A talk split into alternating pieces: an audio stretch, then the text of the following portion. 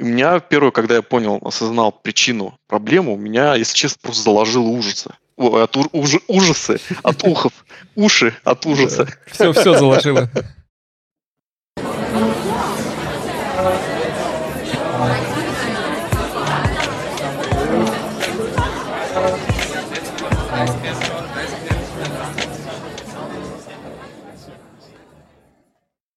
Привет, меня зовут Александр. Привет, меня зовут Саша.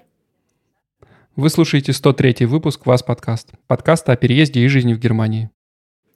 Слушайте нас на всех платформах, ставьте лайки, оставляйте отзывы. Это очень важно для нас. И напомню про возможность поддержать нас на Patreon е или Boosty, а также разовым донатом через сервис Buy Me Coffee. Это помогает нашему подкасту развиваться и делать новые форматы и новые выпуски так что это всегда приветствуется. Чем лучше нам, тем больше контента для вас. Чем лучше нам, тем лучше вам. Ауф. О чем же мы будем говорить сегодня, Саша? После перерыва мы вернулись. Действительно, выпуск уже, наверное, месяц где-то не было. На то были причины. А, но сейчас мы по очень интересной и важной, самой главной теме решили записать. Мы сегодня решили поговорить с нашими дорогими гостями о том, как проходит в Германии как пережить, справиться и жить дальше после того, как тебя уволили в Германии. И в чем отличие... Вообще, есть ли жизнь после увольнения? Да, в чем отличие от э, увольнения, от того, когда ты сам увольняешься или когда тебя увольняют в России и в Германии. Попробуем про это поговорить и найти какие-то пути решения этой ситуации, потому что, ну, это в любом случае стресс, даже если это увольнение по собственному желанию, это всегда стресс. Ну, про мои увольнения, я думаю, многие слушатели уже в подкасте э, в течение всех этих трех лет наслышаны, но я думаю, что сегодня тоже немножечко про это расскажу э, в контексте именно, когда увольнение не проходит гладко. А про мои увольнения читатели и слушатели еще не слышали, и это будет эксклюзивный контент, потому что я тоже один раз увольнялась в Германии. И в моем случае это как раз был, мне кажется, пример идеального увольнения. Да, ну перейдем ко всем нашим интересным темам и вопросам после того, как э, представим наших гостей. Сегодня у нас в гостях Степа и Полина. Привет, ребят. Привет, привет. Всем привет. Привет. И по очереди давайте начнем со Степы. Расскажи чуть-чуть о том, как ты попал в Германию, сколько времени ты тут и вообще чем занимаешься. Угу. Я приехал из города Томска по рабочей... Нет, не по рабочей визе. На поиск работы я получил визу, и с супругой мы приехали искать работу в Германии. На это было выделено полгода. Я приехал без знания языка вообще. То есть у меня были там начальный уровень знаний, просто ради интереса мы учили А1. Э, я, естественно, думал, что я найду на английском языке работу и буду работать здесь успешно. Но это оказалось не так. Полгода прошли я должен был делать путешествие домой, но началась корона, и мне продлили визу. И после нее я уже зацепился с одной фирмой немецкой, начал работать, и с этого началась моя карьера. Вот коротко о том, как я здесь оказался. Ну и да, я разработчик в IT, я тоже сказал. А ты, Полин? А, я, получается, переехала в Германию пять лет назад. Изначально я переехала из Москвы в Польшу и училась там два года, делала магистратуру. И потом, когда искала стажировки, работу, я подумала, что Берлин — это классный город, а, очень международный. Но так же, как Степа, решила, что найду работу на английском и поэтому переехала сюда и начала свою карьеру в маркетинге. Вот, и с тех пор работаю а, маркетологом в разных стартапах, а, в основном в международных, иногда в немецких. Вот, и так как у меня было много разных стартапов и работ, то, наверное, увольнений тоже было много, соответственно. Да, кстати, забыл добавить, что я в Германии 4 года, и так как я приехал с нулевыми знаниями, я первые три месяца инвестировал на изучение языка. Это было ужасно. То есть э, ощущение, когда у тебя полгода, тебе надо выучить язык и найти работу на нем. Я параллельно учил язык, искал работы, там ну, были фейлы на собеседованиях сумасшедшие. Но я думаю, это отдельная тема, поэтому да. Вот 4 года, 15 октября будет А если года. вы хотите выучить немецкий без боли и без стресса, пожалуйста, подписывайтесь на мой канал, посвящен немецкому языку. Это рекламная вставка себя, которую даже не надо маркировать по новому закону. А мы все ссылочки оставим в описании. У меня все, спасибо большое. Можем дальше говорить. Ну и про то, что как вообще выучить язык, и с чего начать, с какой угла подступиться, с какой стороны вообще взяться за это дело. У нас был целый выпуск про это, и там, кстати, наши бывшие коллеги со Степой в том числе был, рассказывал про то, как он начинал учить и вообще возможно ли найти работу без знания немецкого, насколько это сложно. Ну, наверное, перейдем к тем вопросам, по которым мы сегодня-то и собрались. Вот. Я так понимаю, что вы, ребят, увольнялись. Да? Да, У нас ну. закрались такие подозрения после вашего представления. Ну, собственно говоря, и поэтому мы вас пригласили, потому что эти подозрения у нас были давно, что вы увольнялись. Как это было? Ну, давайте я начну. В Германии я увольнял, то есть один раз я уволился по собственному желанию. Был такой смешанный негативный опыт – меня в этот же день выгнали из офиса и, и сказали, что все документы мне пришлют по почте, и все общение только по почте. Со мной не захотели говорить. Но эм, я думаю, как бы ситуация понятна, я излагал э, приватной беседе Александру. И там просто компания такая была. Да, да, ну, э, немножечко про... Мне, мне кажется, надо просто сразу проставить точки над «и». Мы, коллеги с, и со Степой, и с многими гостями, которые были в этом подкасте. Мы работали на, в одной лай-фирме, которая э, давала, находила сотрудников за рубежом, устраивала их здесь на минималку по блаукарте и дальше продавала их как можно дороже в разные немецкие компании. Вот, ну и, соответственно, очень часто качество этих сотрудников страдало, ну, не по вине сотрудников, а по вине компании, просто потому что хотелось продать подороже.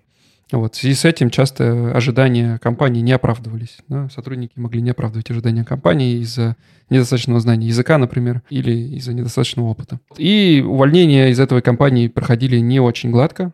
Э, я напомню, что э, с этой компанией судился, потому что мне не заплатили последнюю зарплату, когда я уволился. И вот эту зарплату пришлось через суд мне получать. На это Чуть больше полгода ушло на все суды, все про все. Зарплату в итоге вернули, но нервов, конечно, попортили много. Ну, про это, да, про это тоже в предыдущем выпуске мы записывали, и оставим тоже ссылку на это, если хотите подробнее узнать про историю того, как судиться в Германии, э, если ты там всего полгода здесь, э, как это сделать без адвоката и э, какова вероятность успеха. Вот. Э, ну, эту страничку нашей карьеры мы с тобой закрыли в определенный момент, кто-то раньше, кто-то позже. Вот, и началась уже нормальная карьера в нормальных компаниях, где нормальные отношения с работодателем.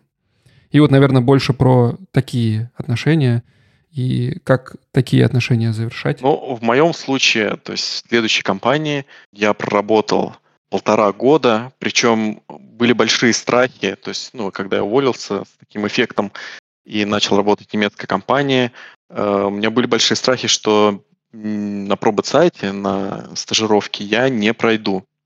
Но все прошло отлично, коллектив был весьма позитивный, и начальство тоже, и все не предвещало беды, так сказать. По поводу как бы предупреждений, абсолютно не было никаких предупреждений. Обычное понедельничное утро начинается с кофе, с обсуждения с коллег – и мне назначает митинг, термин, встречу мой начальник. Допустим, в 11 часов. Ну, ладно, я, как, как бы у нас проходит дейлик, мы обсуждаем, мне дают работу, ну, то есть мы планируем э, задачи, я там общаюсь э, ну, в сфере решения своих про- задач как программист. Я работаю с другими отделами, с другими коллегами. Радостно прихожу с кофе на митинг, в комнатку переговоров, там сидит мой начальник и сидит девушка с отдела кадров. Мне начинают объяснять, естественно, замудренным немецким языком, который я еще до сих пор, наверное, не понимаю. Знаете, когда они любят говорить какими-то фразочками, типа, что вот, там, наши ветра закрутились и там разлетелись в противоположные стороны, там рак свистнул, я пошел. Ну, образными какими-то выражениями они мне сказали, что наши пути расходятся. И они предлагают мне сделку. Так как в Германии просто выкинуть из офиса сотрудника чисто, наверное, законодательно нельзя, насколько я слышен, мне предложили так называемый Aufhebungsvertrag, то есть эм, расторжение обязанности по взаимному согласию, так скажем. Я, естественно, был ошарашен. На самом деле я даже, если честно, слабо понимал, что вообще происходит. То есть какие-то мне бумажки подсовывают, что-то говорят. В лице причем мой начальник абсолютно то есть, не меняется. То есть он обычный веселый хохмачок, рассказывает, там шутки шутит. Девушка тоже сидит вполне себе нормальная. То есть никакой грусти, печали, страхов ужасов, но на интуитивном уровне я понимаю, что что-то не то, что-то не так, и я уже начинаю переспрашивать, типа, извините, перебью, вы хотите меня уволить? Нет, нет, нет, нет, это ни в коем случае не увольнение. Это мы вот договариваемся, чтобы мы, типа, ну, что вот прекращаем наши отношения. Я говорю, ну, то есть, по факту, ну, я покину компанию, правильно? Да нет, нет, вот смотри, вот здесь вот написано в договоре, ты, мы тебе выплатим две зарплаты. То есть они за... То есть это увольнение было в июне, за июль и август мне еще хотели выплатить зарплату. Ну, точнее, и выплатили. Ты финансово застрахован. Это никакое такое, знаешь, мы тебя не выкидываем, мы тебя не выбрасываем, мы финансово тебя обеспечиваем, и вот давай договаривайся и дальше там катись. У меня первое, когда я понял, осознал причину проблемы, у меня, если честно, просто заложило ужасы. Ой, от уж, ужасы, от ухов, уши от ужаса. Все, все заложило. Это просто но, новая, мне кажется, метафора абсолютного ужаса. Что, что такое? Ну, то есть этот был такой удар в спину или в пах, я даже не знаю, как объяснить, что, ну, обычно, я не знаю, как вот в России, эм, опыт моих там э, друзей, коллег, родственников, то есть там обычно нагнетается там конфликт какой-то между начальником, ну, то есть там примерно все понятно. Здесь абсолютно ничто не предвещает беды, вот так вот. Так вот. Э, так как я уже, ну, был немножко ошарашен, и вообще, то есть я был знаком с такой методикой расставания, и мне э, мало того говорили, что если такой офертрак тебя под, подталкивает, значит, ты можешь там что-нибудь выторговать для себя. То есть компания, ну, настолько ты стремен ей.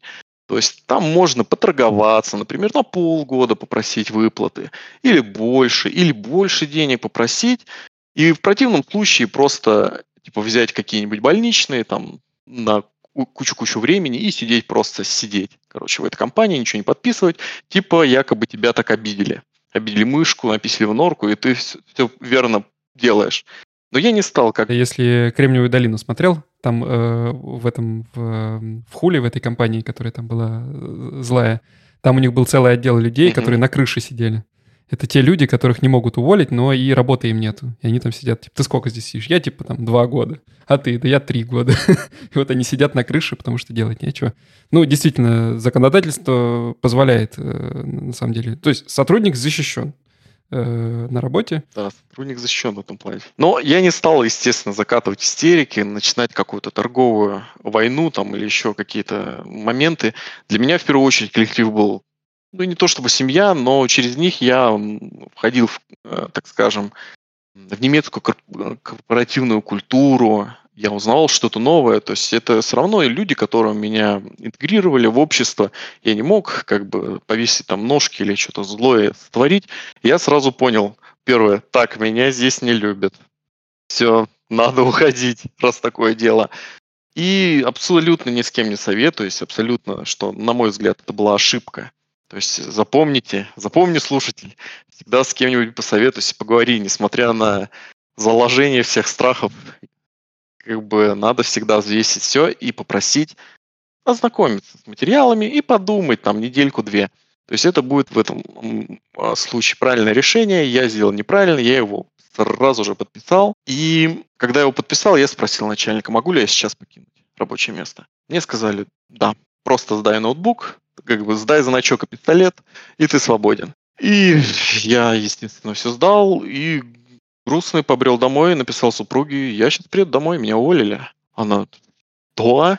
И такая сразу же, Степа, ничто, не, не вздумай ничего подписывать. Я говорю, поздняк. Я уже все, свободен.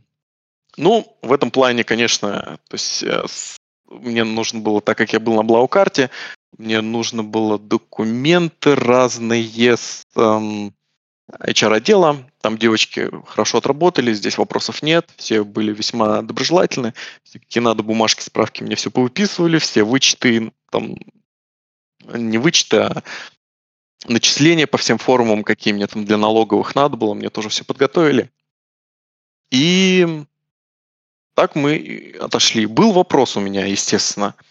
Так как я являюсь блаукарточником и не могу не работать в Германии, мне надо было в течение трех месяцев найти новую работу. И непонятно для меня лично на тот момент было, когда этот отчет начинается. С того месяца, когда меня уволили, или через два месяца, за которые мне еще выплатили денежков. Но в итоге все оказалось не так, как я думал. Я думал позитивно, что, ну, как бы меня же содержат два месяца, да, там, я еще, наверное, числюсь. Там просто какой-нибудь долгий отпуск меня отправили, например, и деньги заплатили. Но нифига. В этот же месяц э, проходит расчет, тебе деньги все зачисляют. Причем, что так как денежная сумма за два месяца, естественно, приходит большая, с нее налогов, естественно, побольше снимают. И всех отчислений тоже. Вот. И все. И на этом ты свободен. То есть мой отчет в июне начался июль-август, который мне заплатили, мне уже, он уже шел на поиск работы. Вот. И, естественно, вопрос, ну, пришел, что, что дальше? Что, кто я, как я? Ну, я, естественно, первым делом очень сильно расстроился. И, естественно, не понимал, что мне там делать, за что хвататься, как и что. То есть у разные мысли в голове крутились. Супруга молодец, она меня, естественно, подбодрила, сказала, что не переживай, как бы ты айтишник, рынок растет, зарплаты растут, ты типа без дела не останешься. Да и на крайний случай тут есть вот Arbeitsagentур, типа агентство, под, ну не по трудоустройству, как у нас в России, рынок биржа труда. Что-нибудь э, придумают, и как бы практика еще бывает такая, что благо карточников, э, даже если они не по профилю начинают работать, не знаю, конечно, насколько не по профилю. Конечно, курьером развозить пиццу, наверное, я бы устроился. Мне бы, наверное, визу продлили.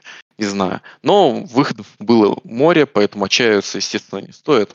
Эм, ну и по, по закону или по правилу немцев уволился, ну, а причем даже неважно, уволили тебя-то по соглашению или э, сам уволился. Первая дорожка Arbeitsgentur, наш, наш, наш пункт отчисления всех налогов и взносов – в, в этой системе всей страховой государственной. Вот по нему, по этому пункту я почитал в Arbeitsagentур.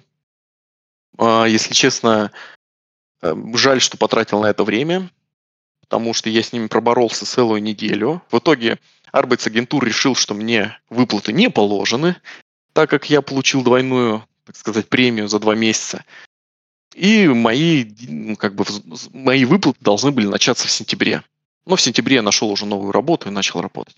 Поэтому ни копейки они мне в итоге и не доплатили. Поэтому жаль потраченного времени. Но интересный момент, да, то, что многие не знают и даже не ожидают, что если даже у тебя нету постоянного ВНЖ, ты имеешь право на э, выплаты по безработице, по потере работы, или как это да. называется. Э, ну, Arbeitslosgeld, да? Угу. Вот. Да-да-да, правильно. Да, это и самая статья. Потому что ты платишь за них страховку. У тебя такие большие налоги как раз в том числе и по причине того, что ты каждый месяц платишь взносы в этот страховой фонд, по сути, э, из которого потом в случае, если ты не работаешь, тебе будут платить деньги. И для этого достаточно, по-моему, около года или, или, пол, или полтора года. Сколько-то месяцев надо платить. Да-да, да. Надо Получать зарплату и, соответственно, платить налоги. А, вот. И тогда ты имеешь на них право даже если у тебя нету постоянного ВНЖ здесь. И ты на этом трехмесячном таймере. Да. Вот такая веселенькая история. У меня закончилась, ну, я не знаю, пока больше увольнений не было, и меня вроде не увольняют, слава богу.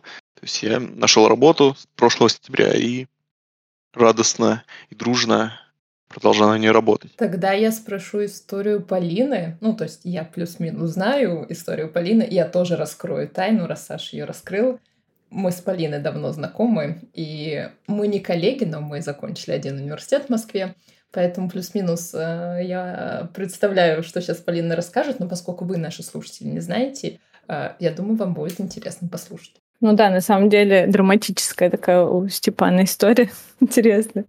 Э, я бы даже открыла LinkedIn, чтобы посмотреть вообще, откуда я увольнялась, потому что это моя а, шестая, получается, работа в Европе.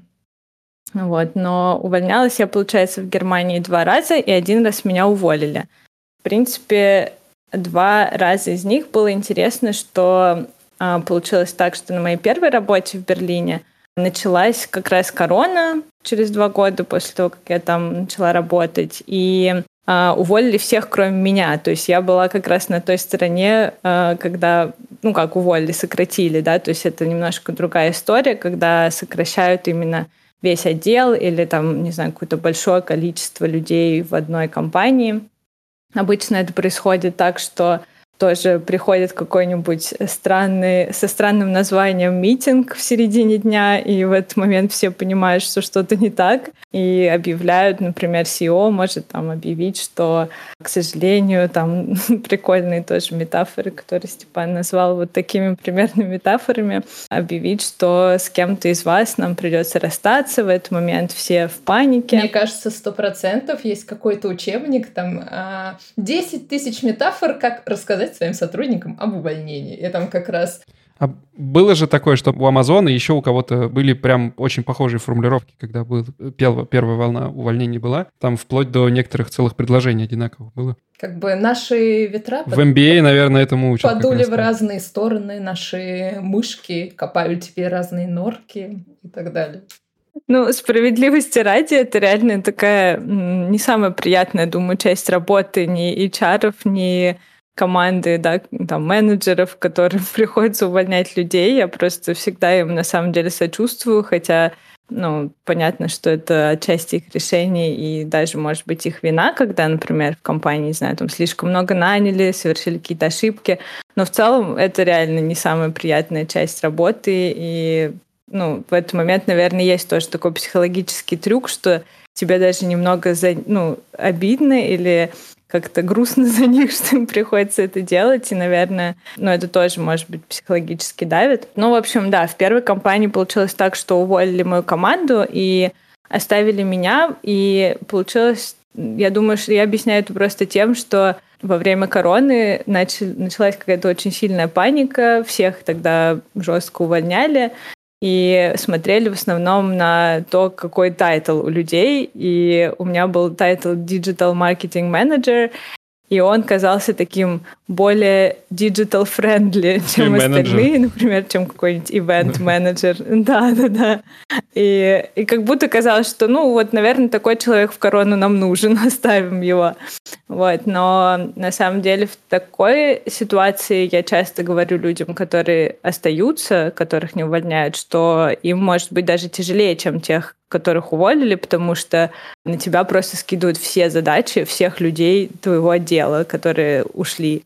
И на самом деле делать работу как бы все равно нужно, несмотря на сокращение, все равно процессы идут, и клиенты, и там все те же самые как бы задачи, которые были до этого, они остаются, и кому-то это нужно делать. Поэтому я в тот момент нашла себя в ситуации, когда мне пришлось просто делать абсолютно не свою работу, и много месяцев я работала прям на выгорание. И в какой-то момент я поняла, что так не пойдет. И я просто сама уволилась. Вот. И было такое немного даже грустно, потому что всех, кого уволили, им там тоже дали много месяцев а, зарплаты, им оставили ноутбуки. А те, кто сам ушел, как бы, ну, соответственно, ничего.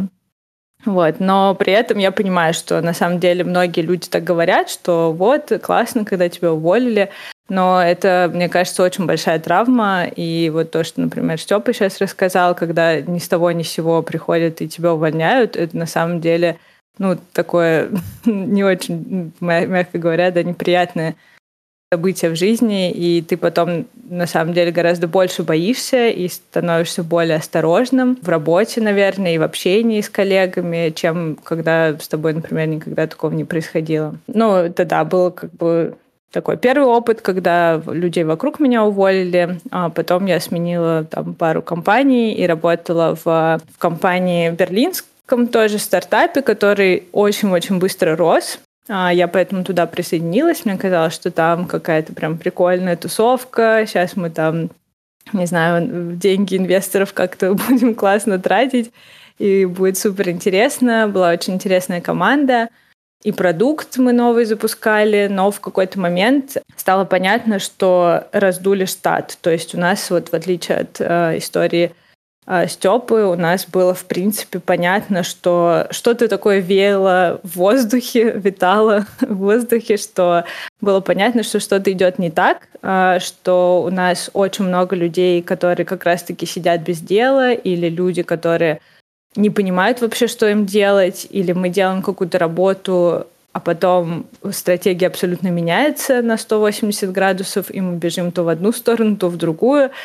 Но в целом, как бы нам казалось, что, ну, бывает, да, ну, то есть все равно было непонятно, куда это дальше пойдет. И вот одним днем, это было прямо перед Рождеством, причем я ушла в отпуск, и это был мой первый день отпуска и поставили тоже митинг со странным названием.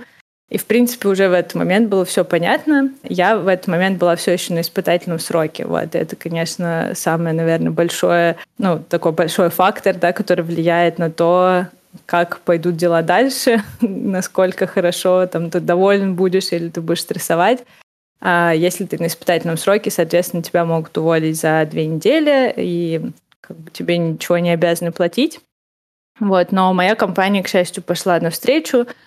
А, они, ну как, с одной стороны, они сделали так, что они уволили очень многих людей на испытательном сроке, и, например, у меня оставалось три дня до конца испытательного срока, то есть это, ну, такое, да, то есть понятно, что в основном, когда ты увольняешь людей на испытательном сроке, ты должен им как бы дать какой-то фидбэк, да, обычно как происходит, там дают какой-то негативный фидбэк, ты хотя бы знаешь, что окей, там ты, возможно, не дорабатываешь, да, что-то идет не так. Когда тебя увольняют за три дня до конца испытательного срока, когда тебе до этого давали очень классный фидбэк, и все вроде как шло хорошо, ну, да, такое не совсем этично, я бы сказала.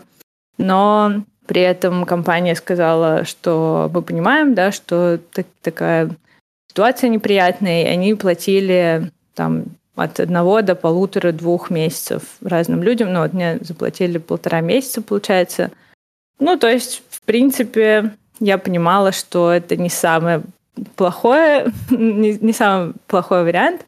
Было все равно, конечно, супер неприятно, прям перед Рождеством, и все-таки, ну, прикипаешь как-то к команде, к людям – вот, но у нас сократили весь отдел, включая мою начальницу, поэтому один из уроков тоже интересных это то, что ты никогда не знаешь, кто будет решать, как будет строиться твоя карьера. То есть ты думаешь, что вот мы там классно так сработали с начальником, с моей командой, но на самом деле какие-то люди, там менеджеры или CEO могут решать и совершенно другие планы иметь на, например, вашу команду. Я хотел спросить, э, Полина, у тебя какое в тот момент было э, положение по визе? То есть на каких основаниях в тот момент находилась в Германии? Было ли это дополнительным стрессом, то, что тебе придется возвращаться?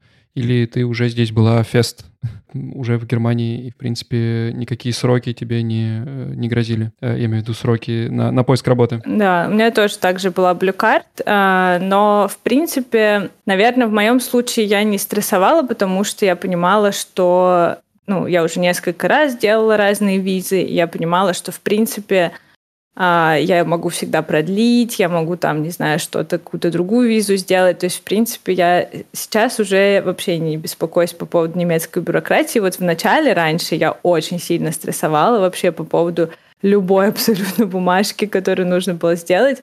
Но сейчас я понимаю, что в Германии очень такая странная система, когда вроде бы очень много бюрократии, но она настолько медленная, и все настолько медленно делается, что даже если ты вообще все просрочишь, то ты всегда можешь что-нибудь кому-нибудь написать, и они тебе скажут, ну ладно, давай, короче, не там не три месяца, а полгода там ты можешь не знаю, сидеть со своей блюкартой, искать работу. Ну, то есть, и у меня некоторые коллеги так и сделали. Они, на самом деле, тоже были на блюкарте, их тоже уволили.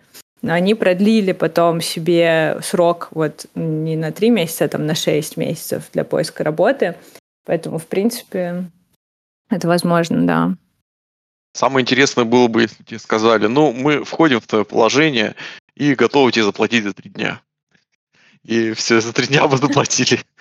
Но, да, это так, шутка. Но классно получилось. Ну, про полгода, если честно, если бы я знал тогда, наверное, это что-то бы изменило, я бы взял, наверное, паузу. Бы, наверное. Да нет, я и думаю, что ничего что... бы не изменило, так же бы ты нашел да, через месяц работу. Вот.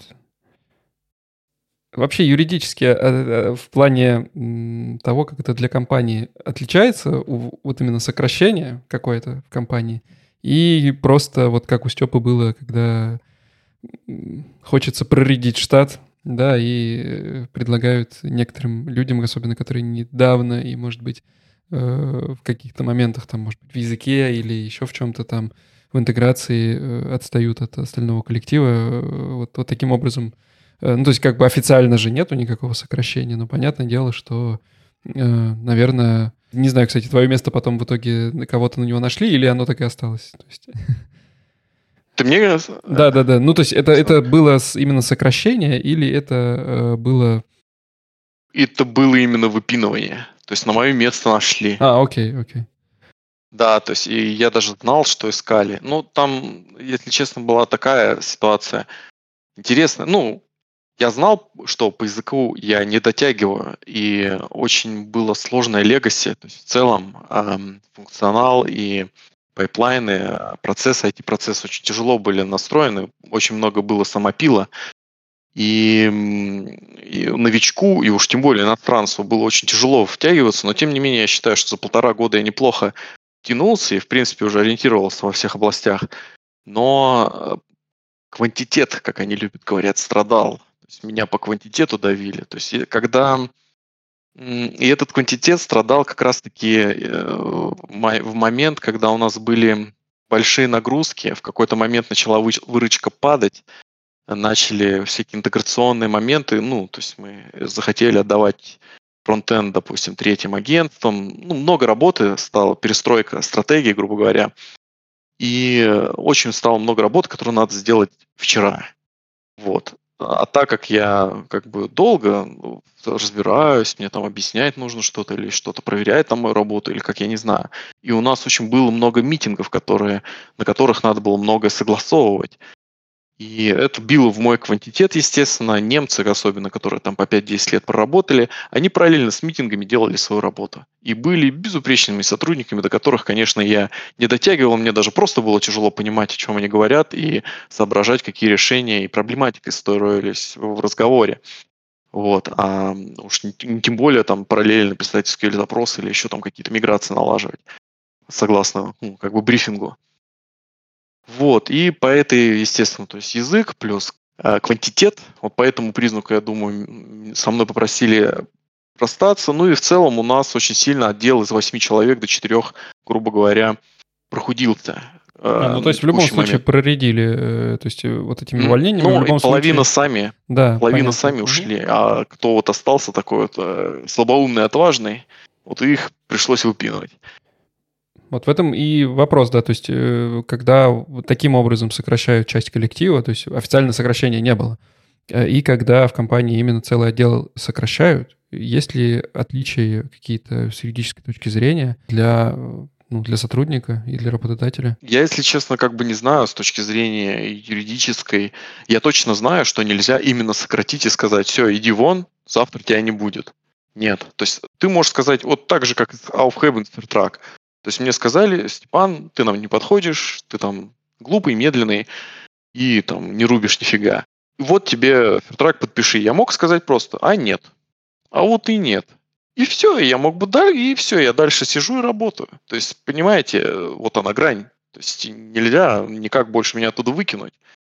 И эти сокращения, на самом деле, даже если тебя уж прям совсем сокращают, ты можешь пойти в суд и добиваться справедливости, что тебя незаконно или не... Ну, вот я просто наслышан о некоторых моментах юридической практики в Германии.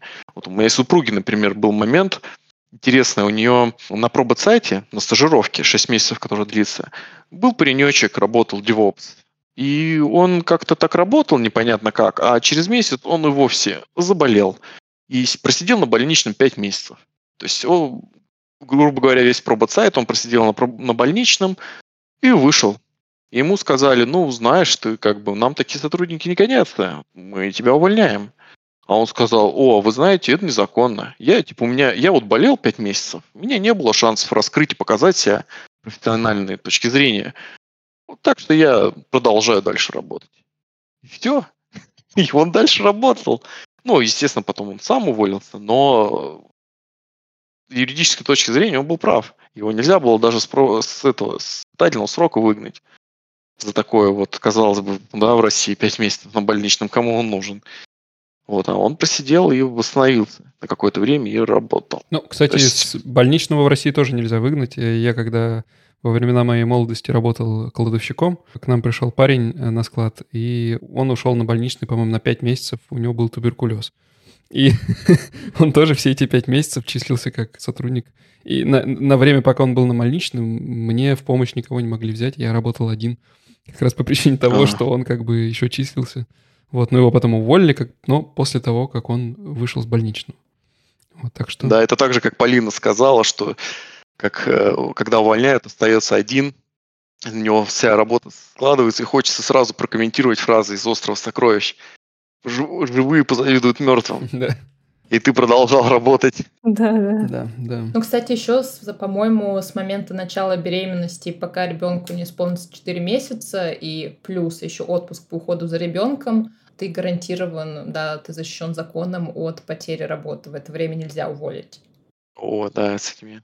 Ну, отдельная принципе, тема очень интересная. Мне кажется, все слышат какие-то истории всегда о людях, которых там уволили, и они целый год получили зарплату, или они там добивались, чтобы их не уволили. Но на самом деле вот обычные люди вокруг меня, они все вот примерно как мы, просто на все согласились. И это, ну, как бы, с одной стороны, это, конечно, неправильно отчасти, наверное, нужно там бороться за свои права, но, наверное, важно подчеркнуть, что бывают такие случаи, что это окей, если там вы не можете или у вас нет сил бороться, или вы просто не хотите портить отношения, и, ну, как бы и то, и то это нормально, а, наверное, принимать ситуацию как есть. И, ну, конечно, не подписывать все сразу, но при этом как ну, бы да. не, не, ну, сложно сказать, да, что там нужно обязательно там идти в суд или обязательно знать все права, потому что, конечно, иногда мы просто не знаем. У нас сегодня несколько раз э, всплывал немецкий термин э, Aufhebungsvertrag, а наши слушатели просят нас э,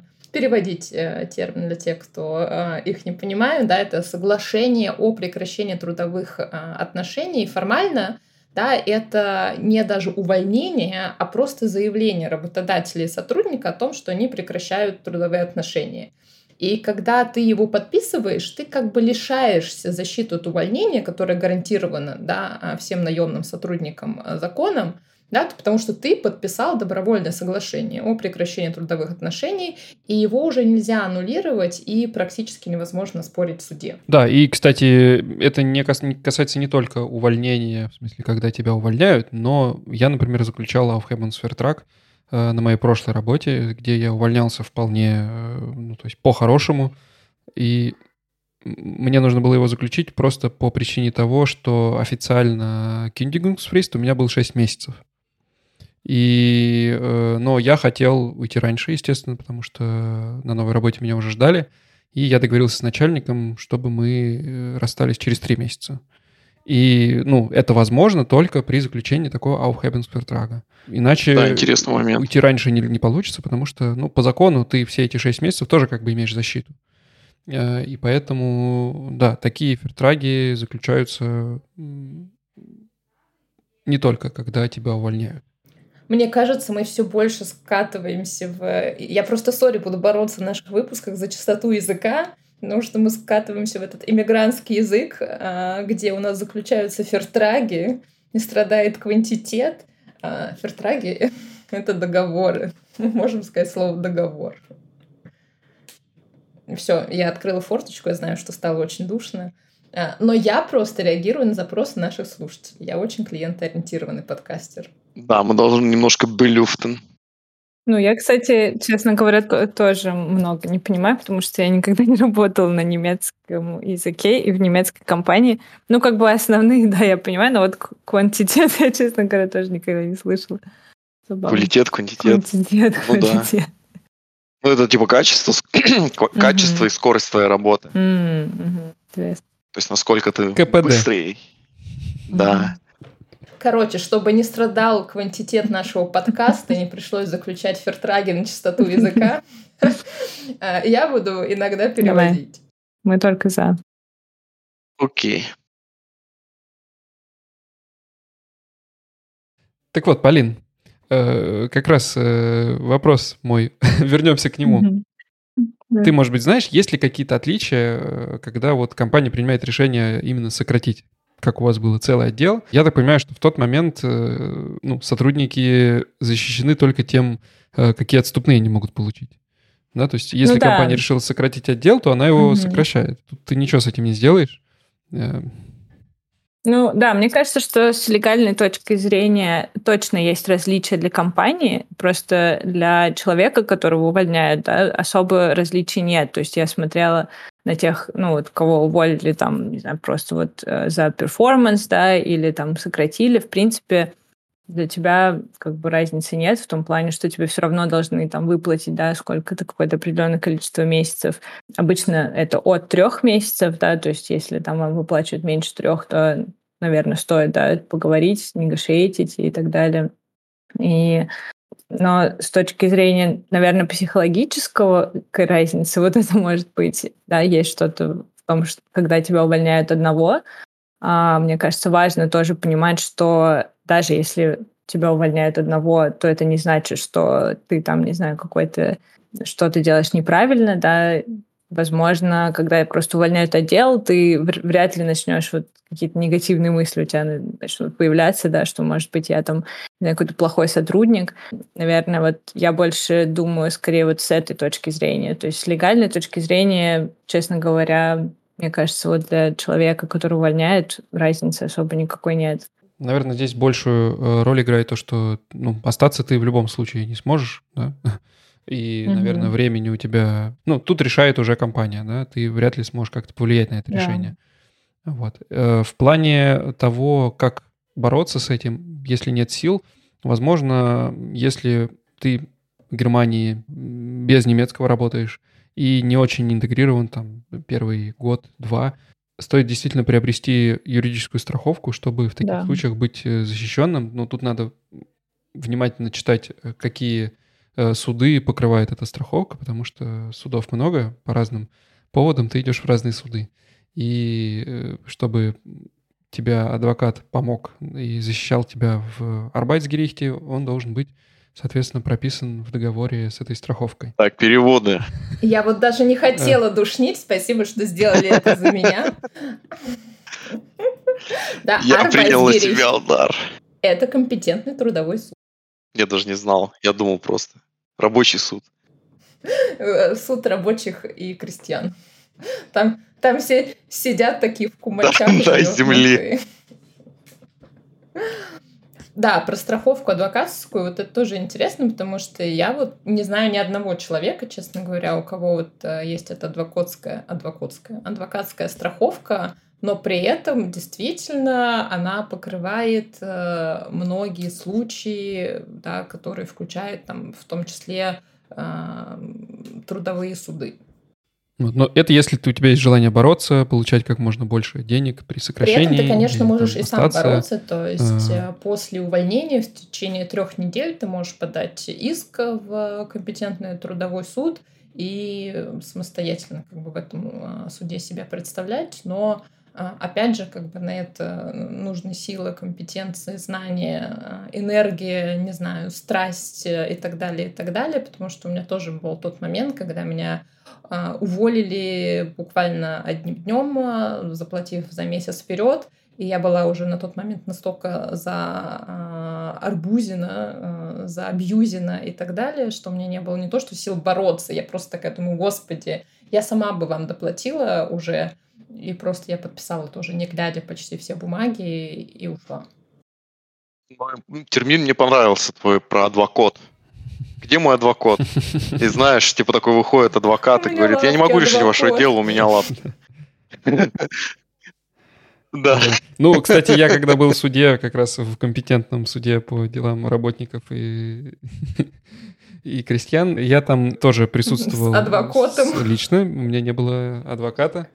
Нет, я сам да, себя представлял. Сам себе адвокат. По поводу, кстати, компетенции, в принципе, ну, зависит, конечно, от дела, но многие дела, э, на самом деле, можно защищать себя и самостоятельно, без всяких компетенций, потому что в Германии вообще очень развита э, юриспруденция как хобби, Поэтому у меня на работе было несколько коллег, которые прям э, с большим интересом и желанием помогали мне составлять все письма, иски и вообще обсуждали это все, потому что они вот было это интересно как хобби. И много форумов на самом деле, где можно оставить свой вопрос, тебе ответят, придят, придут люди, которые, у которых, возможно, были такие же дела. И в целом, ну, действительно, это отнимает время, действительно, это может затянуться, потому что полгода — это, на самом деле, не срок. Я знаю людей, которые судятся со своими бывшими работодателями там и по два, и по три года. Э, но э, на самом деле иногда у тебя просто нет выбора, и приходится идти в суд. Поэтому, ну, отсутствие страховки — это не приговор, ты можешь и сам все сделать. Это, кстати, не, довольно недавно приняли такие облегченные правила для Арбайтсгерихта, Потому что раньше, ну и во многие суды в Германии ты не можешь просто без адвоката. Ты не можешь, например, в уголовном суде или там э, в семейном суде ты не можешь, по-моему, себя представлять самостоятельно. Тебе по-любому нужен адвокат. А в рабочем суде ты можешь представлять себя самостоятельно. Более того, если тебе нужно составить иск, ты можешь прийти туда, и тебе бесплатно помогут его составить. Эм, это тоже большой плюс. Кстати, про бесплатную помощь, сори, я сегодня всех буду перебивать, раз ты сказал, что нужно перебивать. А, есть, если вы а, приезжий из а, стран третьего мира, или как по-немецки называется, Дритштаты, нет, это не страны третьего мира, просто страны, не входящие в ЕС, то есть такой проект, называется «Справедливая интеграция», и если у вас возникли какие-то проблемы с работодателем, вы можете прийти в ближайший к вам офис. Они, по-моему, есть э, во всех федеральных землях, в большинстве крупных городах. И там э, вам окажут бесплатную консультацию по теме потери работы, предполагаемого увольнения, как вести себя в этой ситуации. И тоже могут порекомендовать адвоката, если вы решительно настроены на суд. Ну, это классно. Обязательно оставим ссылки тоже в описании. Вот, потому что на самом деле многие вещи, их проблема не в том, как найти информацию, когда ты уже знаешь, что искать. Проблема в том, чтобы понять вообще, что искать. И вот во многом, кстати, чат GPT, когда я увольнялся, э, чата GPT еще не было. Вот. Были, конечно, LLM, но такой доступной не было. И, возможно, как раз э, сейчас он хорошо может помочь с этим, с, именно с теми вопросами, которые ты не знаешь, как сформулировать в Google. Так что тоже, я думаю, совет пользоваться этим в случае, если как минимум спросить у чата GPT или там у Ламы, э, вот мне дали такие бумажки, просят подписать, что делать. И, или что это вообще значит. Кстати, да, еще интересный э, момент применения чата GPT. Вот зачастую я, как иностранец, сталкивался с проблемами какое-то вежливое письмо кому-нибудь написать, например, э, Вауслендербихерде, то есть это отдел по иностранцам, либо тот же ну, я не знаю, письмо на увольнение, кундигунг, э, то есть э, увольнительную, э, пишешь, просишь чат GPT, напиши мне вежливое письмо, и он тебе на немецком здорово зашпарит, залечит, просто копипастишь, отправляешь. Здор- здоровская штука, это очень помогает, особенно мне, потому что я ну, мне тяжело написать что-то вежливое. Обычно я просто, я увольняюсь, до свидания. То есть, а, Есть такой мой любимый мем, там такая собачка в сомбреро и такая «Буэнос ночес, педрилос». Ну, типа, как я увольняюсь. именно, именно так. Ну, кстати, да, про чат GPT в повседневной жизни, мне кажется, это, это крутая сейчас вещь, потому что э, ты можешь на любой, там, не знаю, имейл, и мне кажется, даже для суда потенциального там составлять какие-то юридические документы, ну, не юридически, правильно составить иск тот же самый. А чат GPT может пригодиться. Да, такие моменты он здорово решает. Да, но мы уже немножко затронули эту тему, а, когда мы выясняли, какой у вас был визовый статус на момент потери работы. И мы выяснили, что если у тебя голубая карта, у тебя дается три месяца на поиск работы, а, если у тебя, соответственно, ПМЖ, ты вообще никак не привязан к конкретному работодателю, ты можешь искать а, работу, наверное, неограниченную. Теперь я немного подушню, не ПМЖ, постоянный Это ВНЖ. разве... ПМЖ у тебя появляется в тот момент, когда ты переезжаешь э, здесь и прописываешься в квартире, у тебя появляется ПМЖ в Германии. Потому что это твое постоянное место жительства, то место, ага. где ты прописан. Вот. А то, что мы понимаем под ПМЖ, постоянный это ВНЖ. постоянный ВНЖ. То есть твой вид на жительство, а, вид, вид на жительство неограниченный. Окей, Он ну, Это это ответ на да, душниловка. Думаешь, Да. мне нечем подушнить в ответ? Ничего, Вернемся к этому в следующем подкасте. А, по себе скажу, что у меня до этого была просто трудовая виза. Когда я увольнялась с своей работы, у меня была виза категории D, которую даже не успела поменять на пластик. Тем не менее, а, ведомство по делам иностранцев мне сказали, что у меня тоже есть те же три месяца, что и у блюкарточников на поиск новой работы, которые как бы я могу спокойно делать, несмотря на то, что работодатель, к которому была подвязана моя виза, да, и в визе D четко прописан ваш работодатель, на кого вы будете работать, уже не является таковым. Такие, пожалуйста, ищите работу, а, сколько вам нужно в течение трех месяцев. Но здесь мне прям интересно то, что сказала Полина про продление теоретическое на полгода, потому что я про это, честно говоря, не слышала а, и не сталкивалась с этим. Но у меня просто кол- коллега, да. Бюрократия в Германии есть, конечно, ее много, но она вся очень с человеческим Бюрократия лицом. с человеческим я бы так сказал. лицом. Так что Да, это э, точно. За, за, Да. за всей бюрократией стоят э, люди, которым ты можешь теоретически написать, позвонить, прийти на термин. У нас тут в Штутгарте сейчас в Аусландбехерде очередь нужно занимать в три или в пол третьего часа уже ночи. Вот, если хочешь прийти без термина. А Тут, кстати, по-моему, даже нету такого. Я не знаю, это раньше точно была до короны вот эта очередь живая, а потом, мне кажется, ее убрали. Но на самом деле, да, иногда так не кажется, что вообще, в принципе, можно кому-то что-то написать, особенно если ты не знаешь немецкого. Но по факту почти всегда, ну, действительно идут навстречу, и нет такого, что там, не знаю, у тебя истекла виза, и все, тебя завтра просто депортируют, как мне всегда казалось, что просто за мной сразу же в эту же минуту придут и меня депортируют. На самом деле, ну, действительно, всем вообще, ну, особо пофиг на всех, кто там, не знаю, остается, живет э, даже, наверное, с истекшей визой. Ты всегда можешь написать им форме, что все, у меня там завтра истекает виза, а, мне там срочно нужен Termin или что-то такое, и всегда можешь делать разного типа визы тоже, то есть все, мне кажется, сейчас тоже, возможно, благодаря тому, что много увольнений было, много, не знаю, всяких, люди понимают, что начинается, что нужно смотреть как бы в разные стороны, да, искать какие-то разные а, возможности, и кто-то делает там digital nomad визу, кто-то просто делает визу по поиску работы, тоже, которая дается на полгода, и в общем, всегда можно найти какие-то пути, и на самом деле все не так страшно. Хотя я бы это себе... Да, я бы себе это просто сказала в прошлом. Кроме виз еще есть всякие бумажки, да, за которые тоже буквально за- заканчивая тем, что просто тебе там словно на бумажке пишут, что вот да, ему Мгм. можно здесь быть еще столько-то Да. времени. А Вот, На э, за имейл подписью тоже там. приходит Мгм. такой, да, такой имейл, который тебе PDF-ка. якобы позва- Да-да-да. да-да-да, позволяет Я просто реально, я жду, что следующий шаг, что просто будет чиновник писать тебе можно здесь быть, отвечаю, и ты просто ходишь, всем это показываешь. Да. Кстати, был интересный случай. У меня вот недавно я когда тоже обновлял пластик на ПМЖ, или как Постоянно Александр ВНЖ, правильно постоянно сказал. ВНЖ. ПВНЖ. Постоянно ВНЖ, да.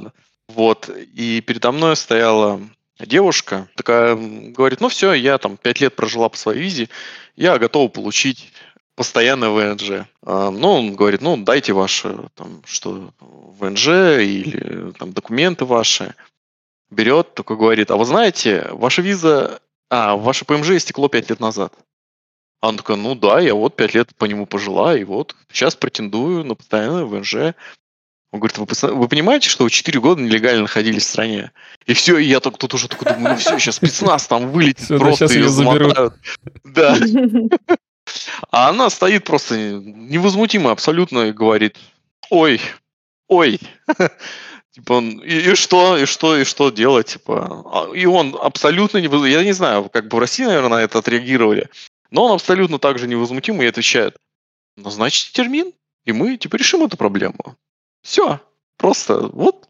Типа, а как, а где, прямо здесь надо? Нет, мы не назначаем. Приходите, типа, пишите нам. Вот mail дал ей все эти ну, все бумажечки с информацией, и она счастливо ушла. Ага, а сам, а сам под, под столом нажал эту тревожную кнопку, ее положили просто снаружи. Да, алло, алло, Андрюха, у нас криминал. Андрюха, у нас криминал. Выезжаем. Возможно, 4 года сидели без визы. Да-да, именно так.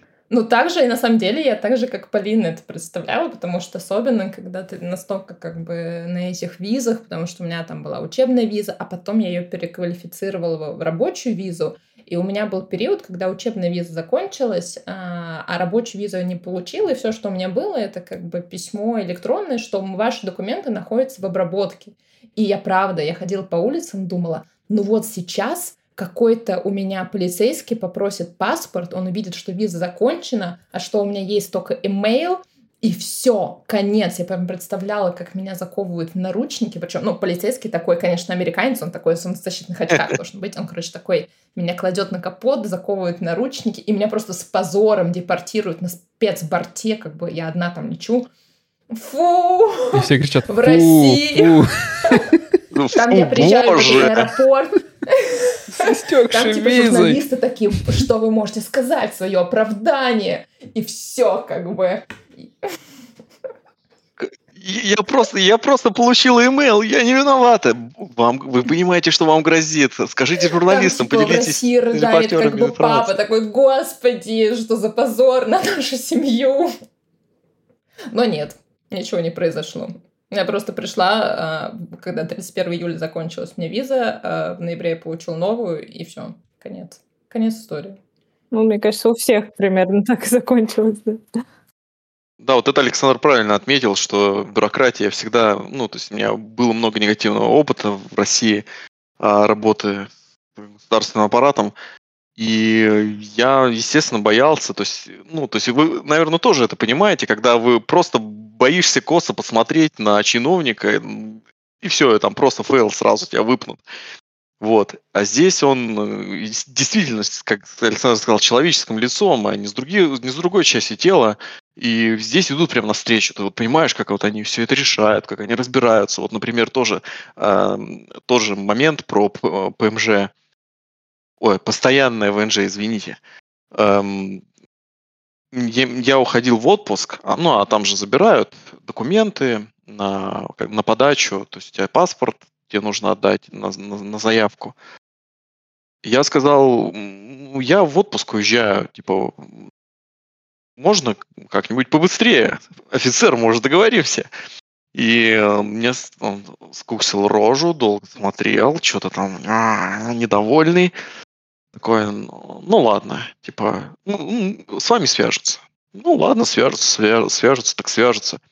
Ну, а потом буквально на следующий день я просто получаю, мне говорят, вас одобрили. То? What? Просто за один день? Как так? Вообще, я в Германии живу, нет?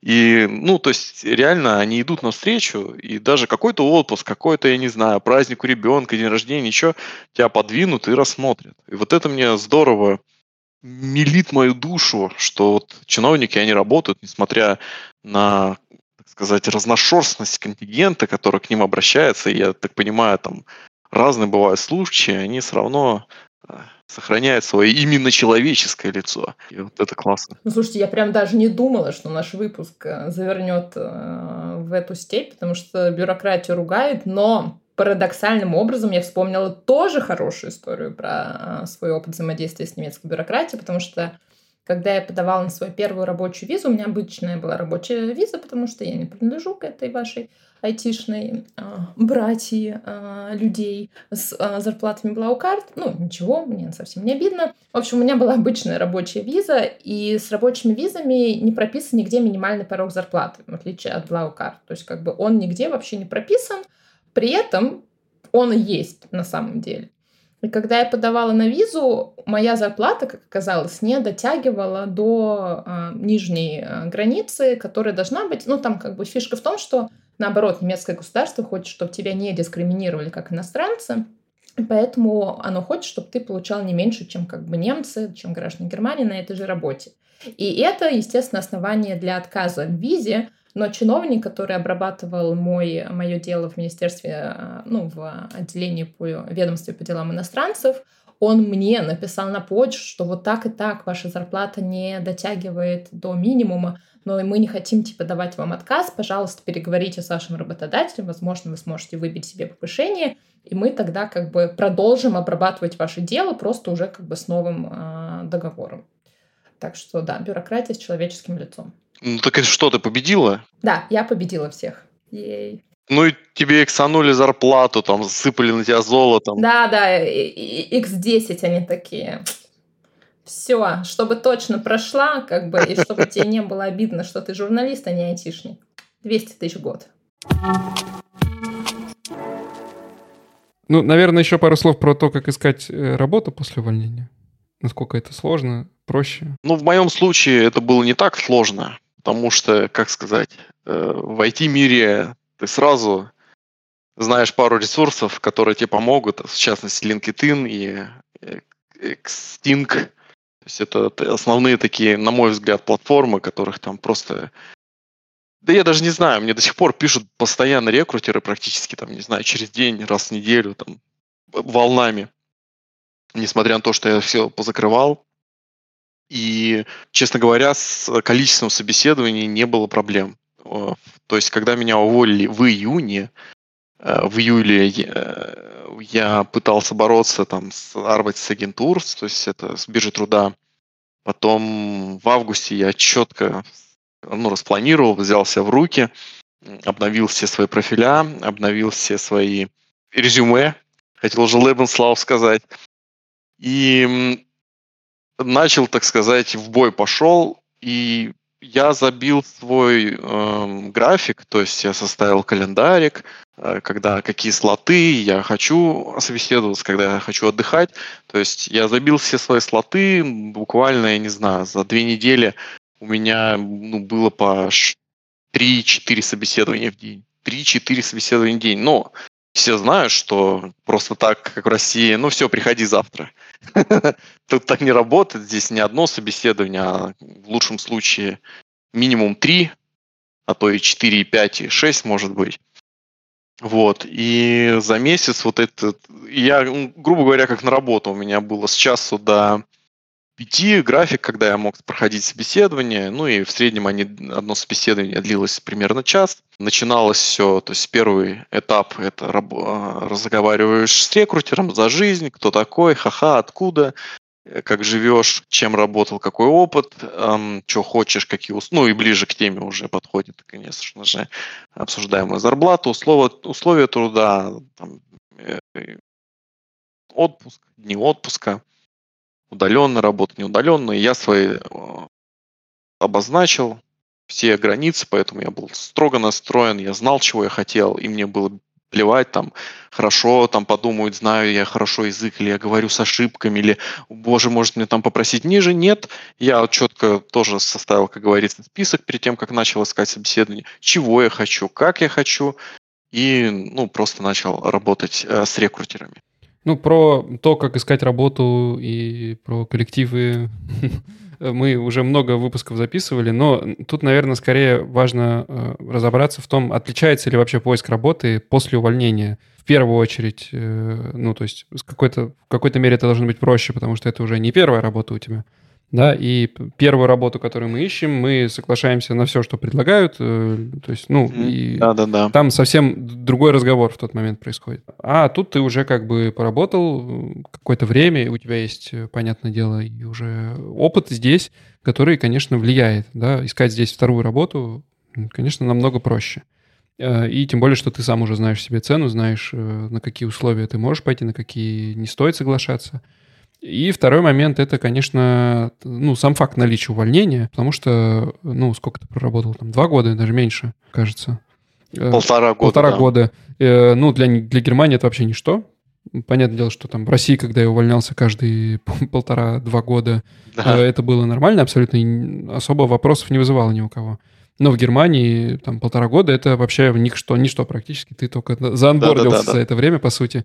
Вот. Э, не вызывало ли это вопросов у потенциальных работодателей и не было ли с этим сложностей? В большинстве случаев, конечно, не вызывало вопросов. Больше больше, больше мне вызывало вопросов моя первая работа, почему я там проработал только полгода, грубо говоря, пробот-сайт. Ну, я вполне уверенно отвечал, что я решил сменить работу, мне не подходили условия труда. И это логично, тут не поспоришь.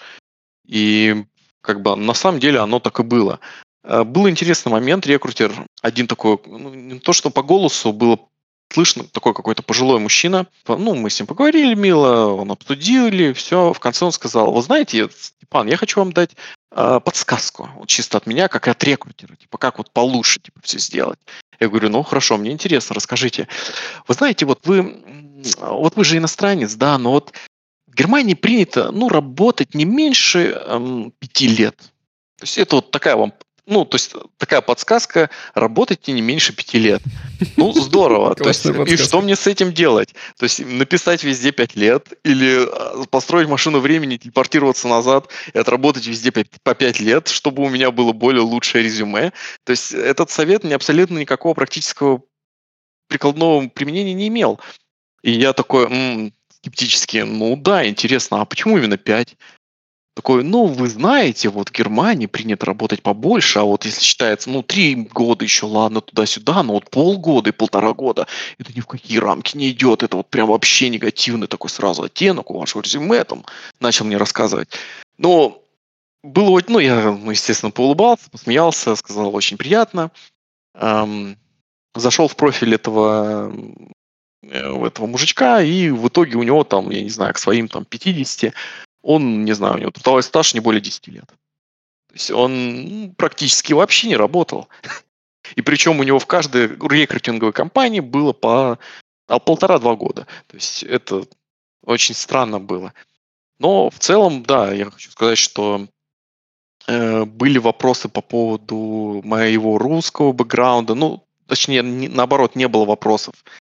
Э, были вопросы про продолжительность. И что самое для меня было а, бойкая в этом моменте, когда меня просили эм, выслать Arbeitszeugnis, то есть, э, грубо говоря, письмо от работодателя, ну, заключительное письмо, я даже не знаю, как оно по-русски производится, переводится. Мне кажется, оно никак не переводится. Я все время всем объясняю, что это просто аналог э, трудовой книжки, только расширенный. Да, это подтверждение, что ты где-то работал с рекомендациями. Ну, трудовая книжка это все-таки хронология, а здесь такое просто официальное письмо от работодателя, заверенное, подписанное. Вот ты такой-то такой, ты исполнял такие-то обязанности, ты там молодец, мы будем скучать, хорошо себя показал. Ну, грубо говоря, такое как бы описание тебя на твоей должности. Ну, с, естественно, с трудовыми э, качествами и обязанностями.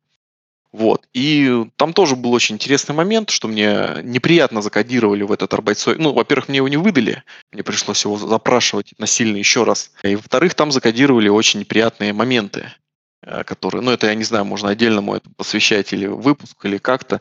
То есть э, есть кодировка, в которых, ну, они не имеют по закону писать негативные арбайтсойгности, вот эти бумажки, эти отзывы о работнике.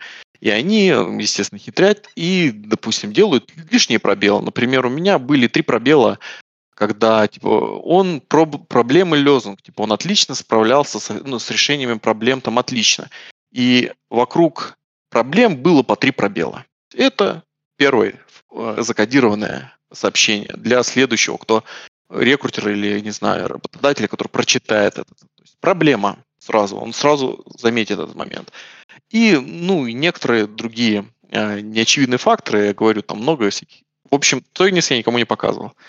И, естественно, я никому не говорил, что меня уволили по вот, расторжению сторон, что, чтобы, не, э, чтобы не задавали вопросов. Поэтому это тоже очень важно. И всем слушает или кто после увольнения будет работу искать или вообще будет работу искать, потому что это не отличается.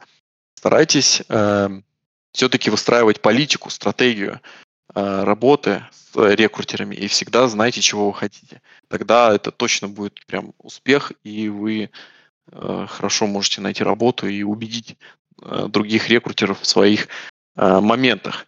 Я думаю, да, я уже, наверное, сильно заговорился, но последний фактор скажу еще про притеснение, ну не то, что притеснение, а рекрутерский момент, когда я искал работу. Ну, естественно, все понимали, что я иностранец, и одной теточке очень не понравилось, что я прошу очень большую зарплату за свою работу, а ей уж очень надо закрыть позицию вот этими вот назойливыми иностранцами, которые не хотят ни в какую идти работать. Им уже там предлагают деньги, а им все больше и больше надо. И, э, естественно, она решила, так сказать, применить сроту пушинга.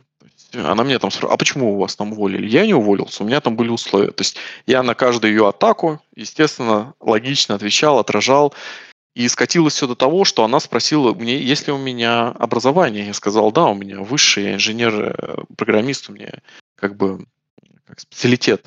У них это мастер, диплом-мастер. И она, ага, блин, не получилось. Так, дальше. А какие у вас были оценки? Ну, среднюю у меня там 4.1. Блин, опять не пол... А, 4.1? Ну, я же не понимал, что у них инвертная система. Так, значит, вы плохо учились. Я такой, ой, извините, я перепутал, у нас, ну, типа, русская... Ага, ну, все понятно, понятно. Ой, не знаю, у вас такие плохие оценки были, вот мы не можем вам такую зарплату предложить, а вот на такую можете. Я сказал, ой, извините, мне как бы не подходит. То есть я говорю, может даже к такому скатываться, эм, что рекрутеры будут искать слабые проблемы вплоть оценках в детском саду, и как ты кушал на завтрак, хорошо или нет, но как бы всегда настаивайте на своем и держитесь своей стратегии. Спасибо! Пау! Пух, майк дроп. Да, парфары. Ну что, Да, ну на этом, да, пора, наверное, Добавить заканчивать. Тут просто добавить нечего. при всем желании, Да. даже мне как журналисту нечего. Просто молча уйти со сцены. Вот, ну, надеюсь, что мы как-то помогли тем, кто планирует увольняться или кого планирует увольнять, или не планирует, и внезапно вы получите в Тимсе приглашение на какой-то странный митинг со странным названием, куда приглашен весь отдел. Да, ну, мы будем надеяться, что у вас, наших слушателей, будет таких ситуаций как можно меньше. Вот. Но предупрежден, значит Ну, а с любыми вопросами вы... Да, с любыми вопросами вы всегда можете прийти к нам в чатик, в комментариях э, к подкасту, э, где всегда найдутся люди, или мы с Сашей э, подскажем, поможем. Вот, так что, если вам не к кому обратиться, то вы всегда можете обратиться к нам. А если этот Ваш выпуск был подкаст. для вас полезен, то мы будем очень рады вашим оценкам, комментариям, э, чтобы делать еще больше полезных выпусков. Да, ну а если вы уже поставили везде лайки, э, оставили комментарии, подписались на нас на Ютубе, где, кстати, напомню, раз в месяц выходит видеоверсии наших выпусков новостных, можете там посмотреть на нас, то вы можете еще всегда поддержать нас на Патреоне и Бусти, где кроме поддержки вами нас, вы еще получите за это доступ к некоторому количеству уникального контента специальных выпусков или разовым донатом на Buy Me Coffee сервисе, те, кто там это делает.